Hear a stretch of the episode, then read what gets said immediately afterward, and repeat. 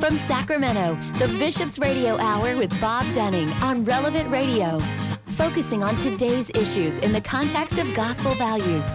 Now, here's Bob. That's me. Welcome to you on this beautiful day the Lord has made. Appreciate you all being with us on the Bishop's Hour. We are. This is the day the Lord has made. Let us rejoice and be glad in it. And we are glad to welcome in our good friend Lindsey West from St. Rose in Roseville. Lindsey, did I get your parish right? Yeah, well, you know, we also St. Clare. We're blessed to have a couple of amazing parishes uh, in Roseville. So, um, yeah, but good to hear from you and, and talk with you, Bob. It's been a while. Yes, it has been a while. It's been way too long, as they say. Tell us, tell us a little bit about uh, what ministry you're in right now. Well, you know, so um, I am actually a school teacher now, um, and which I still view in some ways as a ministry. Um, sure is. And just so, uh, you know, it's at a public school, and um, trying to focus on on family and and my domestic church right now. So um, you know, still doing advocacy for inclusive ministry um, as I can, um, but just in a season of life right now where I've been called away from like a formal, right, um, like youth ministry right now. Well, you're never called away from the domestic church, though. No, no. Mm-mm. I remember uh, at ministry days uh, a few years ago being a presenter on the domestic church. Um, I guess they were desperate and and and had one of my daughters there with me, and and uh, she was probably about a fifth grader, and just learned so much in, in the presenting. People kept raising their hands, saying, "Well, when our in our house we do this," you know, and it was it was it it was such it was just such valuable information. You know how to how to keep your kids engaged, how to you know spread the faith to your kids uh, largely by example, but but some real practical things too, you know. And um, so the domestic church is always so important. You're going to present at ministry days the missing mm-hmm. parts of the body of Christ, including everyone in youth and young adult ministry. And I know that the diocese is is very big on this. Yeah, as, as they should be, and thankfully, you know, they're really trying to, I think, create um, a platform and a voice for um, inclusive ministry and trying to support our parishes. So I'm really excited to be able to present and that, you know, I think for, for a while now the diocese has really um, had on its heart this, you know, looking around and seeing who's missing from the table. And uh, unfortunately, at times, um, our, our brothers and sisters in Christ who have you know, various disabilities or um, who are what we call um, neurodivergent. So just their brains work um, kind of a little bit differently than maybe typical brains, right? Um, it, it's sometimes hard for um, them to participate in our parish life, the liturgical mm-hmm. life um, mm-hmm. of our church. Um, and, and so, yeah, the you know bishop, the diocese has really had on its heart for a while of how can we support our parishes to make sure that we are um, acknowledging and including um, and ensuring that our parishes are a space for everyone, including including our neurodivergent brothers and sisters in Christ. Well, so I'm excited to speak about for youth and young adult ministry specifically what we can do. Well, in the in the little blurb in the uh, the uh, brochure for Ministry Days, uh, you note that Pope Francis reminds us that it is the responsibility of the entire church to make sure that every young person is accompanied in their faith and vocational discernment. But so many young people are missing from our youth and young adult ministry efforts. How can we better invite and include teens and young adults with disabilities in youth programming? And what unique gifts does this group have to offer the church. Uh, uh, we have we have a daughter who has been diagnosed with various. Uh, uh what's the term used again? neuro neurodivergence. I I heard that term for the first time just the other day, and um, that's I think that's a good description. And and but yeah. the thing that that we've learned is it's she's very hard to diagnose. Some people are are much easier to diagnose. It doesn't mean the outcome is better or worse or anything, but but some people it's it's like well it's a little bit of this and a little bit of that and there's some stuff here we haven't really seen before, you know, and mm-hmm. but in any regard, she needs to be fully accepted, fully participating in everything, and sometimes it's a struggle Sometimes it's a struggle for her, sometimes struggle for us. Uh, sometimes it's a struggle for whoever she's dealing with. But um, we've, in our experience, had some very good people uh, that we've met along the way. Well, and I'm glad that you guys have had that experience, and, and that's so wonderful. I know we've we've been blessed to have that experience as well.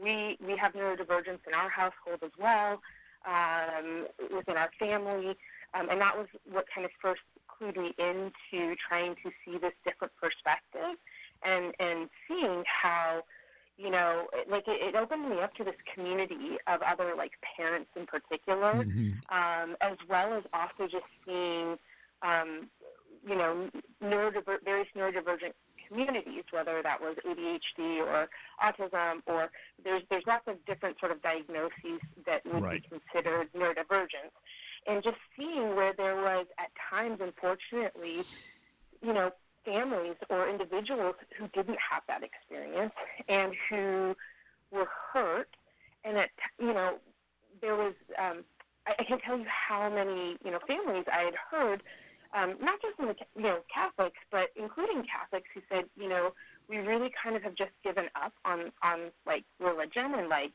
we, we believe in God, but in terms of practicing religion, because we just don't feel welcomed or included. Mm-hmm. And that mm-hmm. broke my heart, you know, hearing that and reading that and talking with these, you know, individuals. And so, you know, Pope Francis is, you know, a thousand percent correct, but even since the like late or since the 1970s, I forget if it was 1973 or 1978, with um, the U.S. Catholic bishops put out this pastoral statement on including people with disabilities now, if you go look this up and read it, keep in mind that this is the 1970s, and so some of the language we would not use right, um, right. In, in present. So just be prepared that our modern sensibilities might be, you know, a little like, oh, we wouldn't say that word now or, or right. whatnot.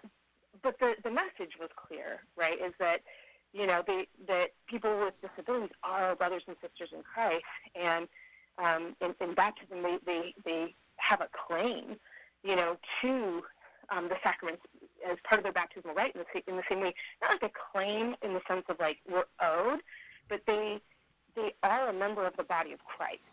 Um, it, it's not like we're making space for for you know these outsiders. They are us. We are the same, even though our brains might be different or work a little differently or think a little differently. Um, and so, you know, this is the has been the message of the church for 50 years. So, um, in in her wisdom, right? So, um, and it's amazing to see where that's going in this day and age now. The more we understand, like neurodivergence, like you said, that was a term you somewhat recently heard, right? And we're starting to have this better understanding of these these differences but at the same time that we're also brothers and sisters in Christ. And how can we, what does it look like to support each other and make sure that, you know, our, our, uh, our worship, our community functions, our sacramental preparation, our um, formation ministries are all accessible to all of our brothers and sisters in Christ. Yeah, we're all made in the image and likeness of God, and uh, we're all His children. So uh, I, I, remember it, it, was one of those cases that was in the news maybe 10 years ago, something like that. I believe it was a church in Minnesota. I don't think it was a Catholic church. I mean, it could have been, it, but it, that wasn't what was relevant about it. But it was, it was a, a, a kid who had severe, I guess, outbursts, um, involuntary outbursts at quote unquote inappropriate times during service, you know, and then the, the, the church community was was divided, you know, just divided. Like like well, you just can't. You, we're sorry, you can't bring him to church, and right. and the other half is saying, well, you of course you can bring him to church. You got to bring him to church. I mean, this isn't any any fault of his own. He's not acting up. He's not, you know. But it was very disruptive, you know, and it was like you could sort of see it from both sides, but but most of your sympathy was on the kid's side, and and and I was thinking about the kid and the parents and how I don't even know how it was resolved, but it, it was one of those things that made the news, you know, and and I I think really brought to light, you know, that that this is probably not. There are probably a lot of those kids that are staying home that you know, didn't Right. make the news because the parents just said we don't, we don't want to deal with this. We don't want to deal with the other people staring at us or complaining or anything else, and so we're just going to keep our son or daughter home. Yeah, you know, I think parents, right? Um, speaking from like a parent's perspective, there's so much advocacy that you do for your your child to give them support, and Right, to, right. to help them and support them, and you know, just in your day to day life, and then and when they're school age. A lot of times, you know, parents are having to advocate for appropriate and sufficient support. Tremendously kids in the so. I, I know you know it, and we know it. You, right. So then, you know, you could see where, as, as a parent, right, you would be um, just done and just so like fried and not have that energy to then go, oh, and now I have to, like, how hard do I have to advocate for my church to include my child? Right.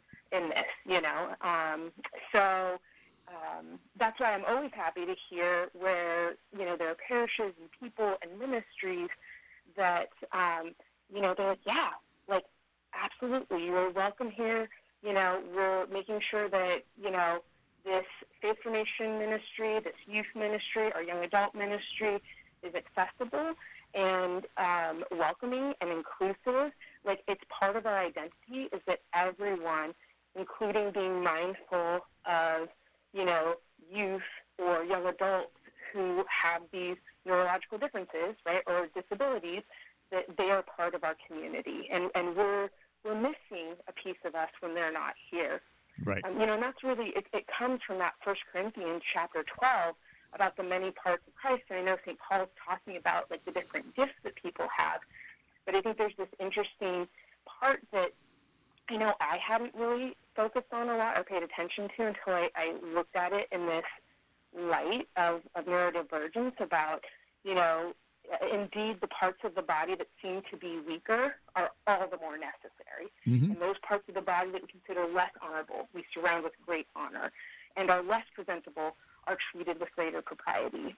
So um, just that idea of in the world, which sees people for their quote unquote usefulness, right, or how how much they can blend in and, and their typicalness, um, you know, the, the world values that. But what our faith says is like that those who, who aren't typical, who um, the world may not see value in, like everybody has that dignity as a, as a child of God, and we and we value and esteem them even greater as as church. With So- with Jesus as our example, uh, look at all the people he worked with and helped. Um, he didn't he didn't discriminate. right? Yeah, yeah. So I mean, I think that's really like what what we're doing is we're just trying to, um, you know, with like ministry days and this this um, workshop, is to provide some practical tools and some practical ways. Because I think it's on, especially in this day and age, it's on so many more people's hearts and like radar screens, like to to be inclusive and to make those um, adjustments within like their faith formation ministries, their young adult ministries, so that they can really be fully inclusive. They, I think they are understanding that like, you know, not only is it that we have these individuals who aren't present, and so we're not serving them, but really our communities are also missing what these individuals have to bring. Um, their unique perspectives, their unique experiences, the ways God is working through them as they are. And so I think that's on people's hearts. And so with this workshop, you know, we're really trying to give some practical tools and steps so that our ministry leaders can make this a reality in a practical way in their parishes. Lindsey, very good, very very good description. The ministry days, Saturday the twenty third. Uh, this workshop among many, and you can you get to pick them. Uh, One fifteen to two fifteen p.m. Uh, go to ministrydays.com to sign up and read all about it. Uh, Lindsey, always a joy to talk with you. Uh, hopefully, it will be more often in the future. Likewise, that would be awesome, Bob. Good Thank, thanks so much. God bless you and your family. That's uh, Lindsey West, too. Uh, just a uh, just a, a, great person with a, a great message here about inc- including people, you know, neurodivergent is the the term that, that people are using now. I think that's a good term and uh, uh, a way to, to be more inclusive of uh, those people uh, in our church setting. In the, in the Diocese of Sacramento and the USCCB are very much on board with that, very much uh, dealing with, with uh, coming up with solutions to, to include everybody. We'll take a quick break, back with more on the Bishop's Hour right after this. We'd like to thank all the wonderful people and organizations, uh, businesses in town uh, and throughout the Diocese of Sacramento who have provided underwriting for the Bishop's Hour. Uh, some in the last few years, some uh, have been with us for a very long time. If you would like to be an underwriter for the Bishop's Radio Hour, uh, it's a wonderful opportunity to to support this mission and also to support the diocese and also uh, to get some uh, recognition for your organization or for your business. The easiest way to do this is to uh, give us a shout, send us an email, radio at scd.org, and we can give you all the details about uh, helping to underwrite the Bishop's Radio Hour. Again, that's radio at scd.org. This is James McCormick, President and CEO of the Sacramento Choral Society and Orchestra. You're listening to the Bishop's Hour with Bob Dunning.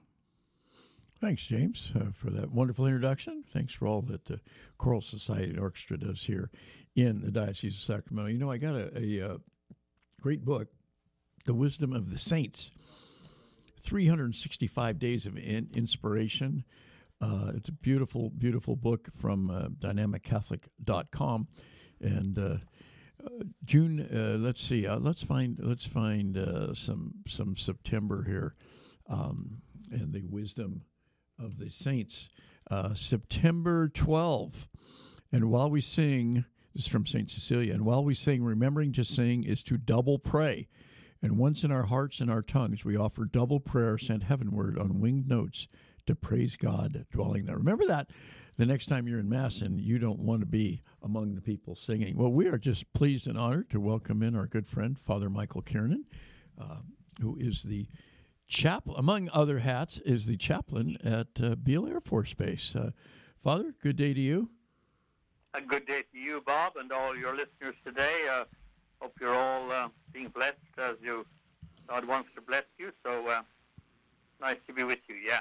Now you are now entering into the second 50 years of your ministry. Yes, I am. Actually, I was over at Mercy Hospital anointing somebody a little while ago, and the lady said to me, "Weren't you at St. Joseph's in Redding?" wow. And I said, uh, she said yes. And she said, when was that? I said, a hundred years ago. oh, she said, I remember it well. and she said, you haven't changed a bit. You haven't changed a bit. She said, you look a little younger than, than you did then, but other than that, she said, you look like your real self. And we talked about Monsignor John O'Connor, who was my pastor then. Right. All those 50 years ago in 1973. Uh, so we had a lovely discussion, uh, and she knew a lot of people, of course, that, that I knew then, and it was just an interesting thing, uh, uh, sort of part of an anointing for her mother who was dying, hmm. to uh, have a nice chat with her afterwards about and remember uh, long ago and good times. You know, I've I've learned two things as I've gotten older. Uh, from you know high school reunions and those kinds of things. Um, first off, they need name tags at those events, but but uh, when someone comes up to you that you haven't seen for a long time and they say, "Oh, you're looking good," it means you're not. Watch out, yeah. and when they say you haven't changed a bit, it means you have. yes, yes, big time, yeah, yeah. you poor old thing, what happened to you? yeah, what, yeah. Instead of yeah, you said, well, you don't look at all like yourself, Bob. You look much older. yeah, yeah. So, if I, if you really hadn't changed, it wouldn't even come to their mind. You know. Yeah. And of course, they haven't changed a bit. They haven't either. changed a bit either. yeah. It Yeah. depends on who changed the most, maybe, you know. Yeah, Uh, some yeah. people, it's amazing how they do change, and some people, amazing how they don't change. But It, it, certainly, time takes its toll. that, that is true. There's there are some people that that they're ageless wonders, if you will. You look at them and you go, "Uh, "We were in high school together. Look at him, you know, or look at her. They're, they didn't they, they didn't age. What happened? What are they? they they're drinking the magic juice or something? Botox, my boy. Botox, my boy. Yeah, and God knows what else, you know.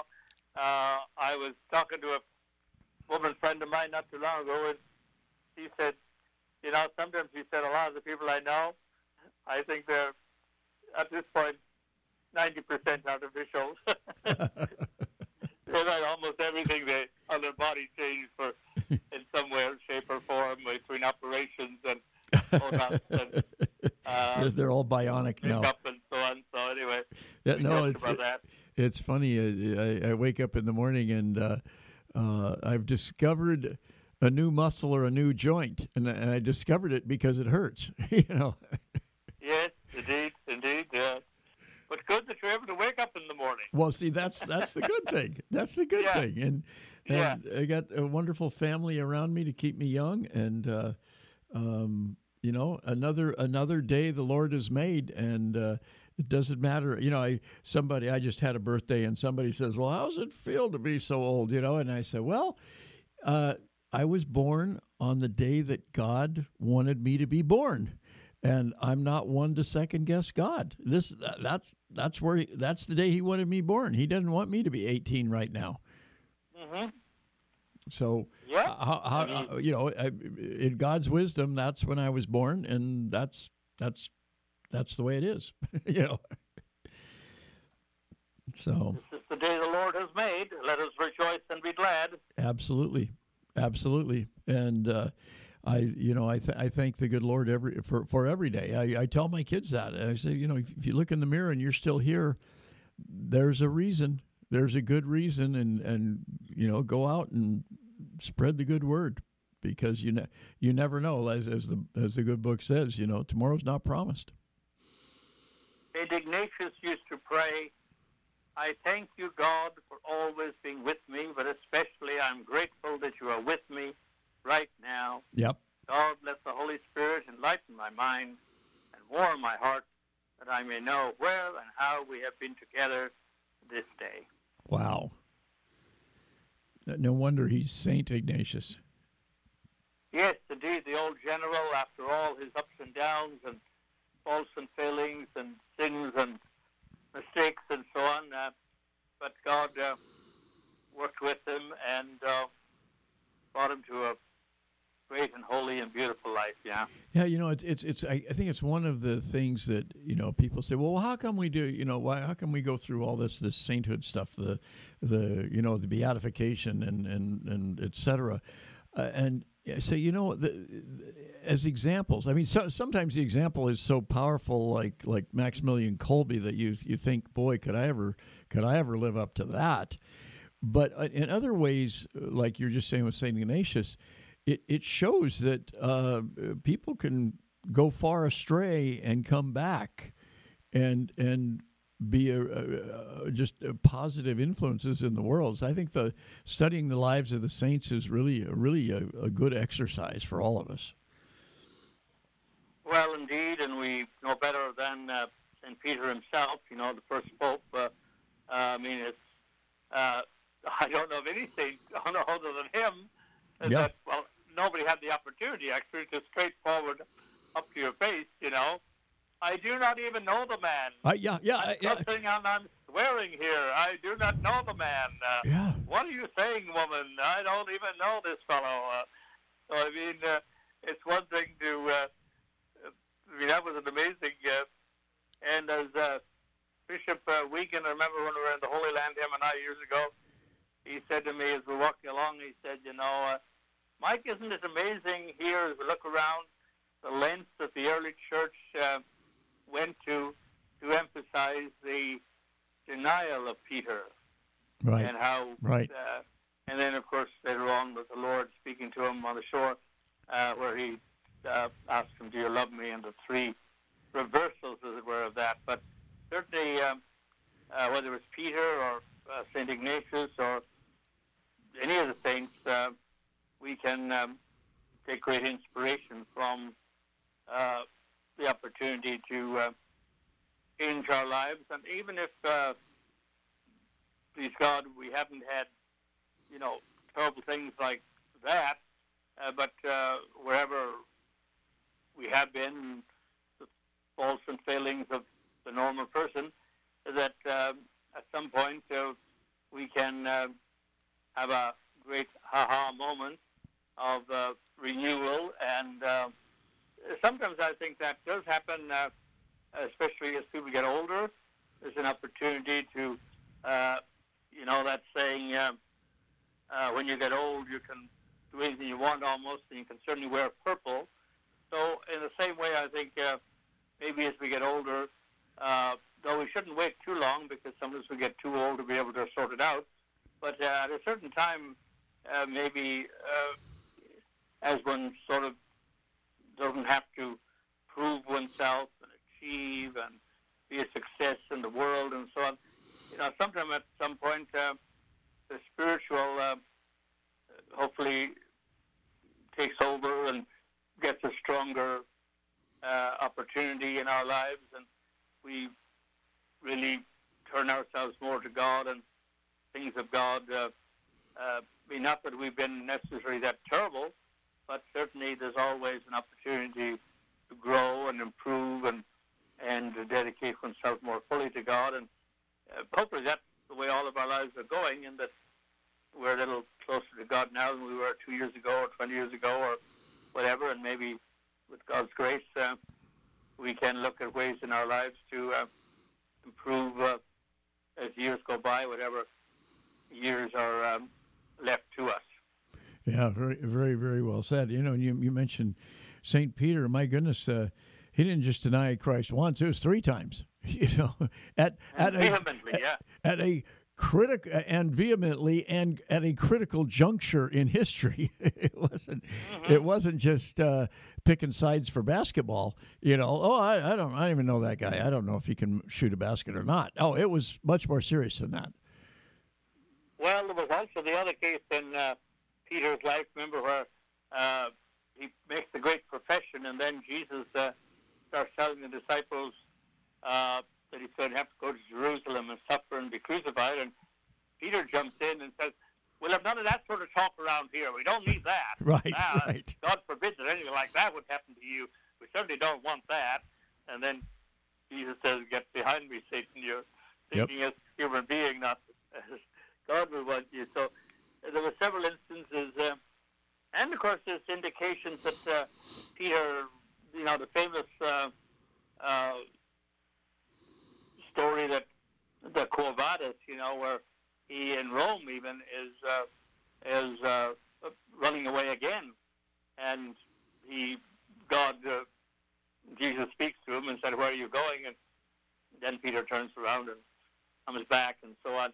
So uh, I suppose that's part of the uh, ups and downs, Bob, of all of our lives, and and um, you know, as we know with Mother Teresa, Saint Teresa of Calcutta, and so on, uh, she had the dark nights and uh, Yes. Yeah. Christians and so on, and um, all of the saints, you know, uh, hopefully they got things right, as it were. Uh, but I'm sure if the whole story was made, who can tell the whole story of a person's life? Uh, was there times when uh, there was ups and downs, and uh, we see that even in modern day uh, people, priests or bishops, or uh, you know that they have their great moments, and on the other hand, maybe weak moments as well. Yeah, I mean, you, you mentioned Mother Teresa, and, and when when all that came out, I guess it was her letters, uh, how how dark it was, And some some people that uh, non-believers, I guess, or, or critics would say, "Aha! See, see, even she didn't believe the stuff." And you go, "No, no, she did, and she persevered. She persevered." I, I think those that whole story was very inspiring. Well, I always remember many years ago there was uh, on TV, and it was it was this Holocaust survivor, Jewish man, of course, and he was on about you know when you mentioned about believer or not believer, um, and they were talking to him about you know the Holocaust and all that and what he went through, and and uh, he was saying you know that he was so mad at God, Mm-hmm. and um, somebody said, well then. Do you mean you? So you so you don't believe in God then? And he looked at the report and he said, "Well, that's a stupid question." He said, "Just because I'm mad at God," he said, "that does not equate to that I don't believe in God." He said, "That's not going to solve the problem." He said, "Not believing in Him." He said, "Then you can't be mad at Him if you don't believe He's there." Yeah, So yeah, said, that's a, a, a real definitive statement. I'm mad at God that you believe in God. Yeah, yeah. You got to be mad at somebody if you're mad. You got to be there in front of you some way to get mad at them. And of course, one of the great uh, developments in Jewish doctrine was, and, and their teaching and their understanding was, uh, you know, with Isaac uh, and the whole thing of wrestling with the angel and the hip situation and all that, uh, and that, you know, eh, that's uh, symbolic of our wrestling with with God and and Job, of course, that's the great example of Yeah, uh, wrestling with God. Why is God doing all this? Friends are telling him this reason and that reason, and he'd say, "No, it's not that. It's not that. It can't be that. It's not that," and so on, so on, so on. But there's this uh, grappling with the situation that he's in, and what is God doing, and uh, why is God doing this? But you know, as Job says, uh, "The Lord giveth, and the Lord taketh away. Blessed be the name of the Lord." So he doesn't give up even when all his children and his lands and his everything is destroyed. Uh, that's not a reason for saying, well, see, God doesn't exist. Well, of course, if all this happened, God must exist somehow. Yeah. And so therefore, he's determined that he's going to find out and, and seek uh, the answer with God. So I think we can all do that in our own lives as well. I remember when I think it was Time Magazine years ago had a cover. I'm sure you remember it, and it said, "Is God dead?" And was like this provocative cover for Time Magazine, and and I think it was. Uh, you know, during a, sort of a decline of organized religion, maybe, uh, you know, fewer numbers, that kind of thing. And it was like, I, th- I think it actually woke a lot of people up and said, of course not, you know, but like, like maybe we, maybe we should be, uh, more religious, more, uh, you know, into our faith, more, you know, uh, concentrating on God instead of ourselves. But it was, it was a provocative cover. Speaking of that cover, I think there was also on uh, Time magazine or one of those magazines anyway, there was a famous Anglican archbishop called John A. Robinson. Mm-hmm. I think he was an Englishman, and he was very much uh, sort of in a way watering down or explaining away a lot of the things you know that are sort of problematic or difficult in in the faith and so on. And um, uh, the heading was John A. Robinson is very happy with his God. Hmm. Is God happy with John A. Robinson? so I think that was a question we always have to ask ourselves: is you know just because we're happy and think we're know everything and taking care of everything, uh, we've got to ask ourselves: well, God happy with what I'm doing? Yeah, yeah. That's that's that's that's a question many times we don't really want to ask ourselves, do we? Uh, do we? like, am I really doing what the Lord wants me to be doing? Uh, Yeah, seeking the will of God uh, is an enormously uh, important thing.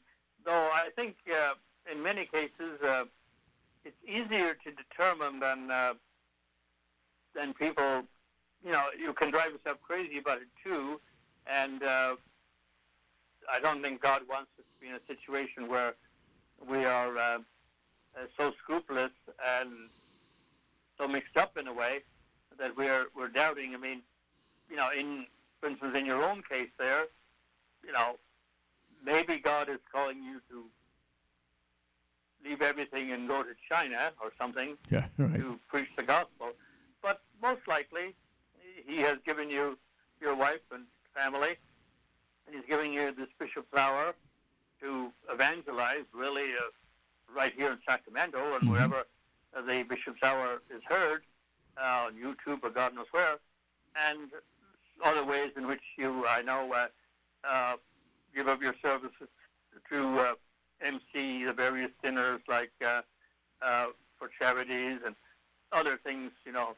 So uh, it's, likely that um, God is uh, calling you to that will. I mean, the will of God for me, it seems, is to be available to the bishop in whatever capacity I can be to, in obedience and respect to uh, serve. And if he has a great need to for me to do something in you know, wherever, uh, if I can. Uh, now, if I can't, I mean, if he uh, asks me to go to uh, far away, but I can't do it this week because I have commitments here, then of course.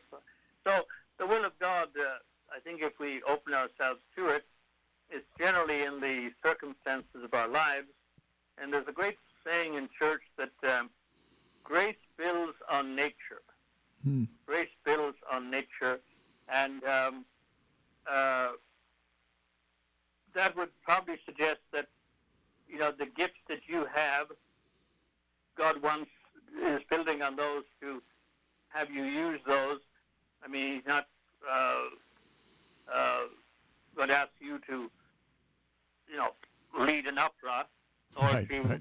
uh, sing, you know, with uh, uh, be the, the soloist at the cathedral next Sunday, because maybe that's not your ability to sing. But on the other hand, there are other people, like the wonderful people we have there, uh, that can sing, and so God is calling them to their the will of God for them is to is to do that um, in the, with the talents they have, and you with the talents you have for speaking and inviting people and uh, you know sharing the good news in that way. So I think if our people uh, should take some consolation in that uh, in your marriage, in your uh, work. I mean, again, if you're, and this is one of the great, um, I think one of the challenges we have, and one of the mistakes we've made a little bit, uh, in that uh, I was just reading the other day a wonderful uh, talk that Bishop Weigand gave way back 20 years ago now on um, uh,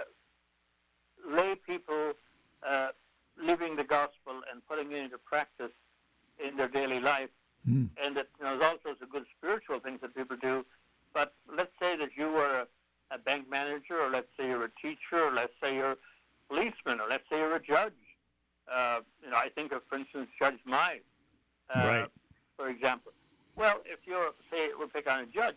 If you're a judge, then that you go every day and you use the law, but you also bring as much compassion as you can, and you take the whole picture into account, and you have to apply the law, of course, that's the way it is, but you also uh, can bring a lot of compassion to your courtroom. And same as a teacher, you may not be able to speak about Jesus per se in uh, public school classroom, but on the other hand, if you go there with great kindness and listen to your students and talk to them and uh, help them with their issues and so on, uh, then that's probably the will of God for you. Uh, I was, um I don't know, you you probably have heard, or if you happen, you will soon hear that uh, the great former abbot of New Clairvaux, Mm-hmm. Father Thomas Davis, is celebrating 90 years as uh, 90 years his birthday, celebrating his 90th birthday coming up, Wow. and they're going to have a huge gathering for him and celebrate that with the Abbey of New Clairvaux up in Vina. And um, I was visiting with him uh, not too long ago, and we were serious in one way and joking in another way. It was a wonderful conversation for an hour or more. uh, there at his uh, the chapel, and uh, he was telling how uh, he was a young uh, Cistercian at the monastery in Kentucky, Right. and uh, I think he's actually a native of the northeastern, or but somehow he was in Kentucky, and at that abbey, and so he's there with of all people Thomas Merton Oh wow. at that time. And so he's young, and uh, he probably was mid 20s at, at most.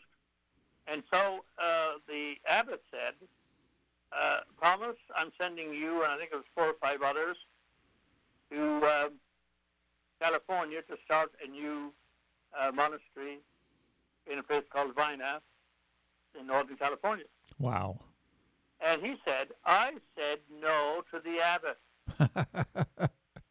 Now, it's one thing to say no to the bishop, but to say no to the abbot is just not done. Right. You don't say no to the abbot. well, he said no to the abbot, and so things rested a little bit. He did said he said he did talk to Merton about it, and Merton said, "That's not good for anybody saying no to the abbot. it's not good for you, Thomas. Not good for anybody." But anyway, he goes. Uh, so of course the abbot was wise, and so he let things sit a little while. And about a month or six weeks later, he comes in to Thomas and another young monk, and he said, uh, "Fellas, here's the ticket for you and the date and all. Everything is ready for you to fly to California Wow. to join the others who already have gone by train." So you don't say no to the abbot twice. So anyway, uh, okay, okay, okay. Uh, and so they fly, the two of them, and uh, this sort of maybe will help people to understand how God works because he's picked up at the airport, and the fella picking them up decides he has a little bit of time to show them around, and as he does so, he um, uh, points out to them as they're driving along someplace in San Francisco. He said, "You see all those rocks over there, those stones?" He said, "Probably don't mean a lot to you." He said, "But look at those." He said, "Those are actually stones that were brought over here from Right. a 12th century Cistercian monastery." Wow.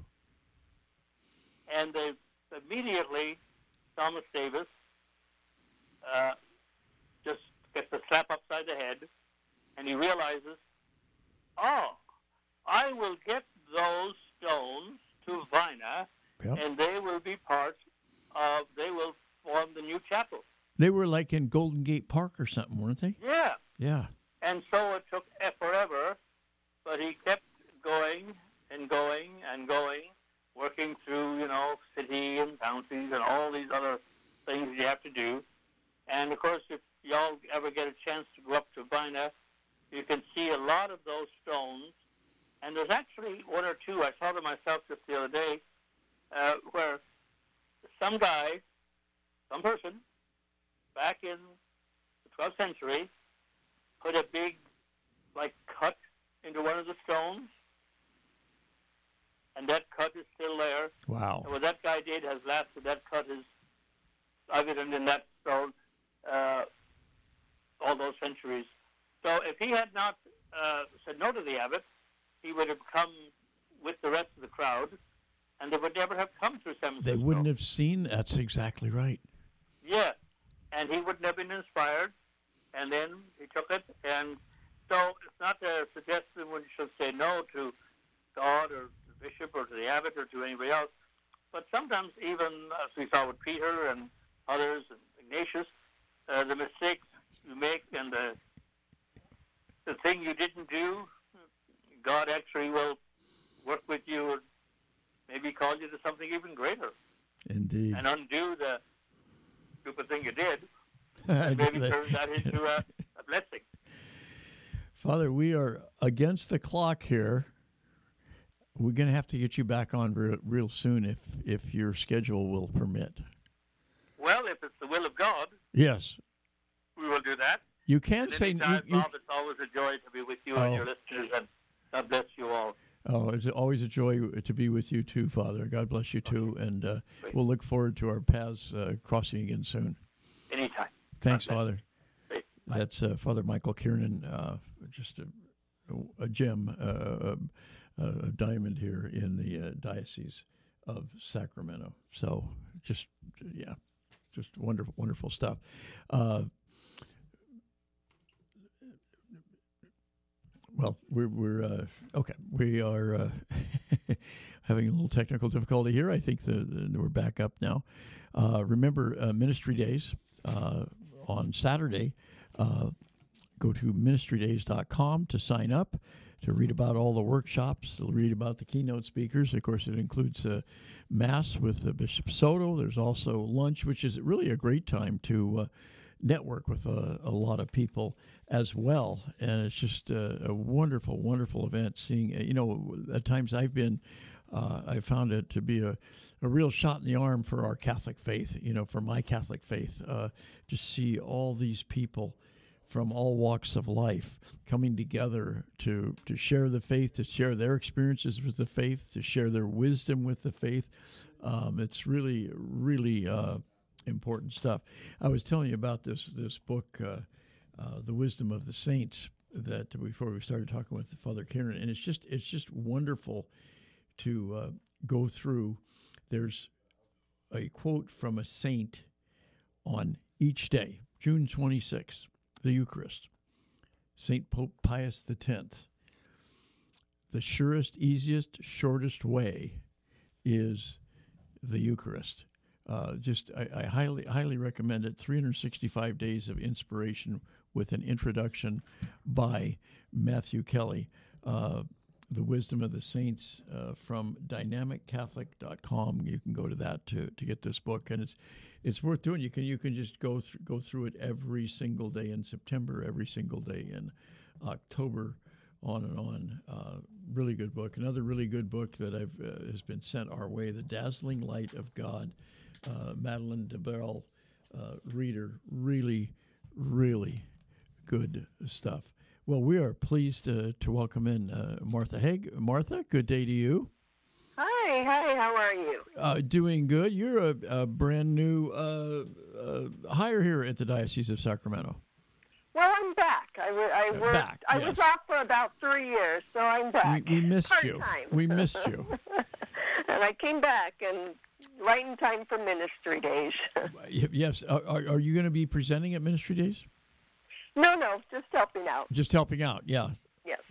That's uh, Ministry Days is such. It's it's it's a lot of you know beyond everything else. It's it's actually a lot of fun too to meet all to meet fun. all those people and I really uh, enjoy like at lunchtime when you can kind of network with people and say hey I was at your workshop uh, wanted to ask you a question didn't have time you know and and you sit down and share a bite to eat and and talk to people and of course Holy Mass with Bishop Soto um, what what will be your your role here in the diocese so on Friday Deacon Kevin asked me to shepherd our lay people or, or catechists or staff members of parishes for the retreat because that's going to be something different. The school will have their in service.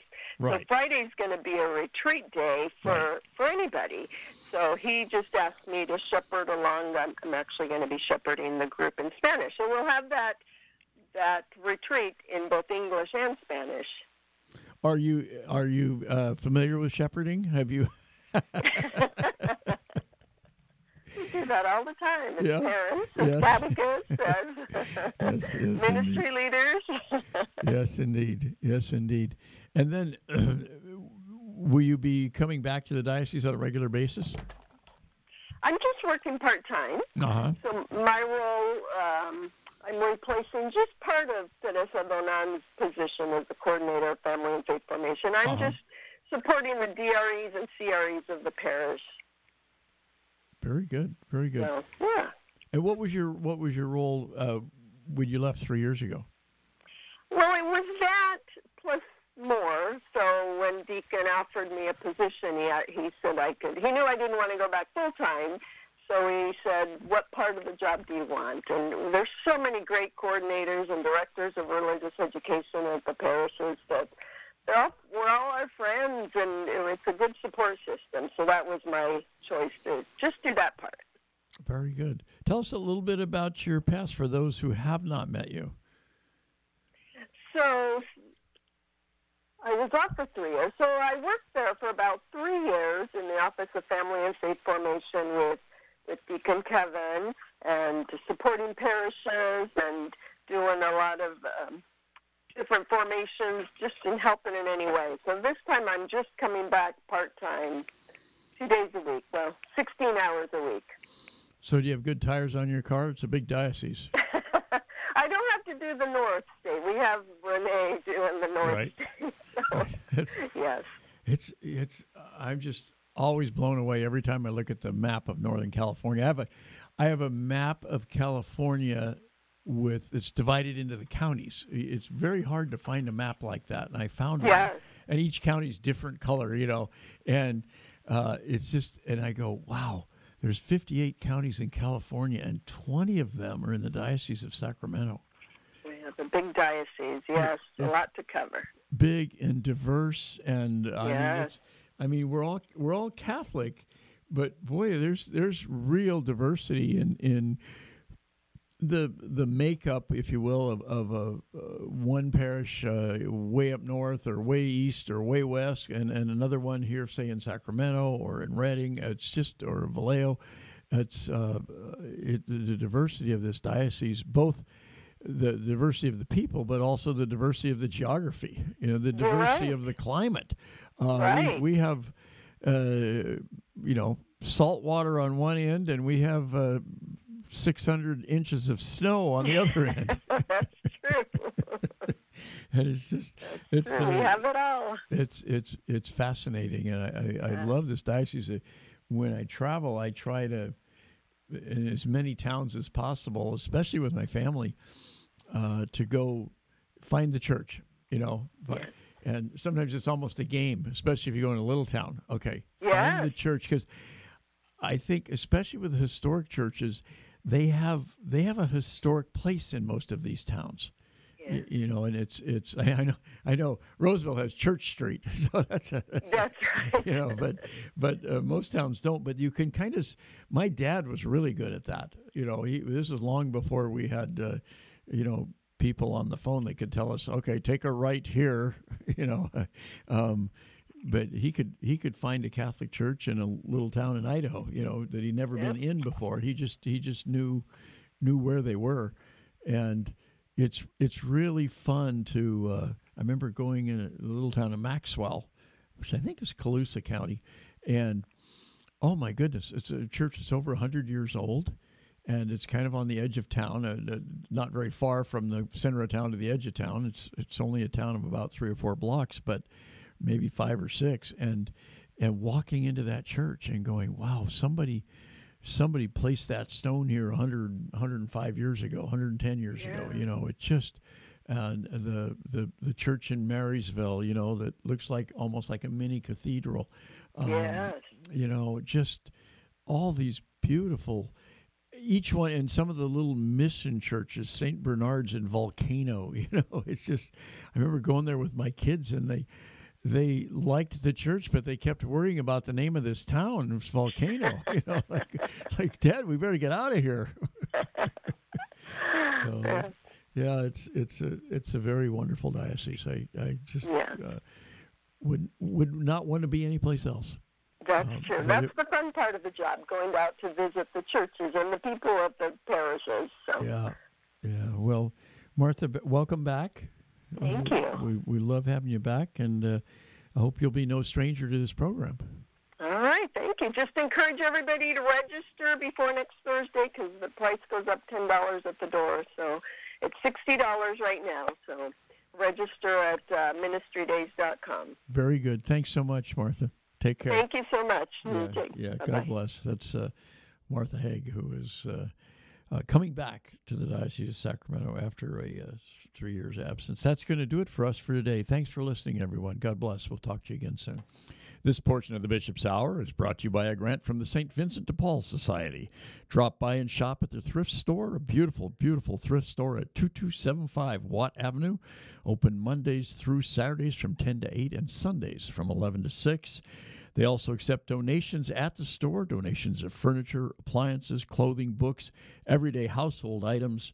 Your donations help to fund the many projects of the St. Vincent de Paul Society throughout the Diocese of Sacramento.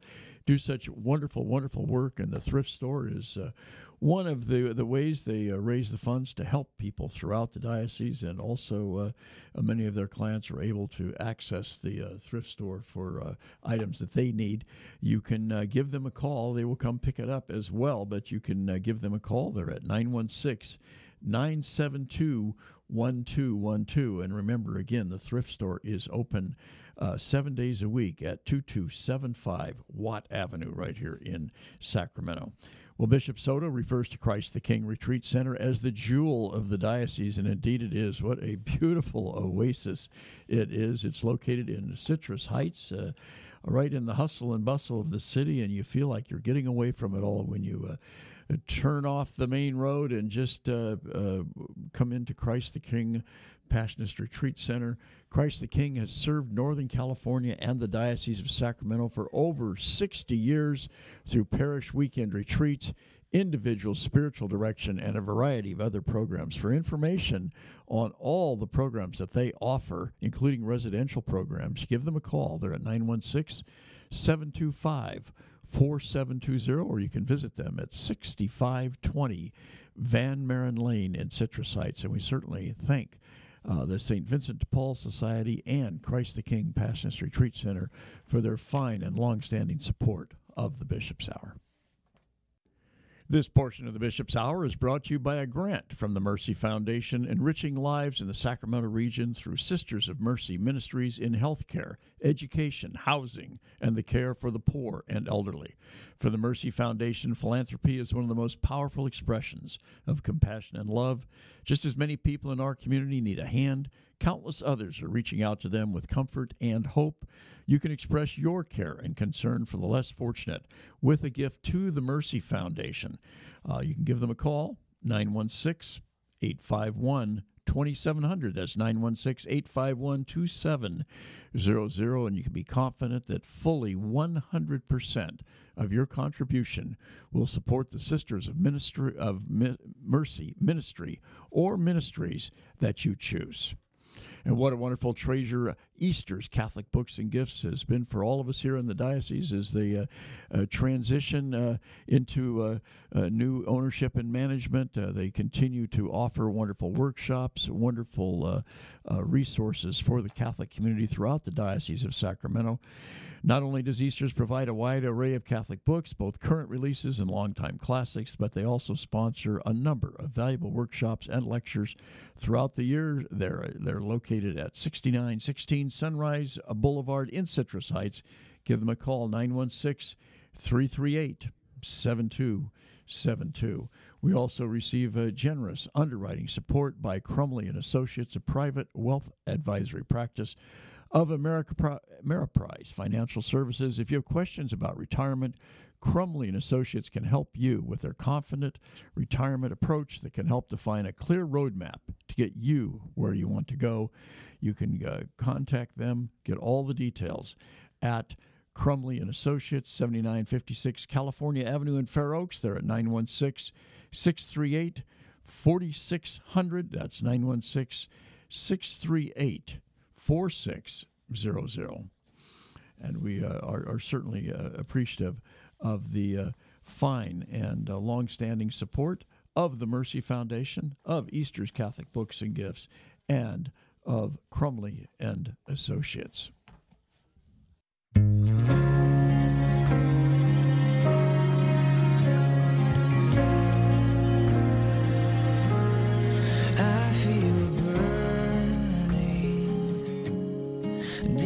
desire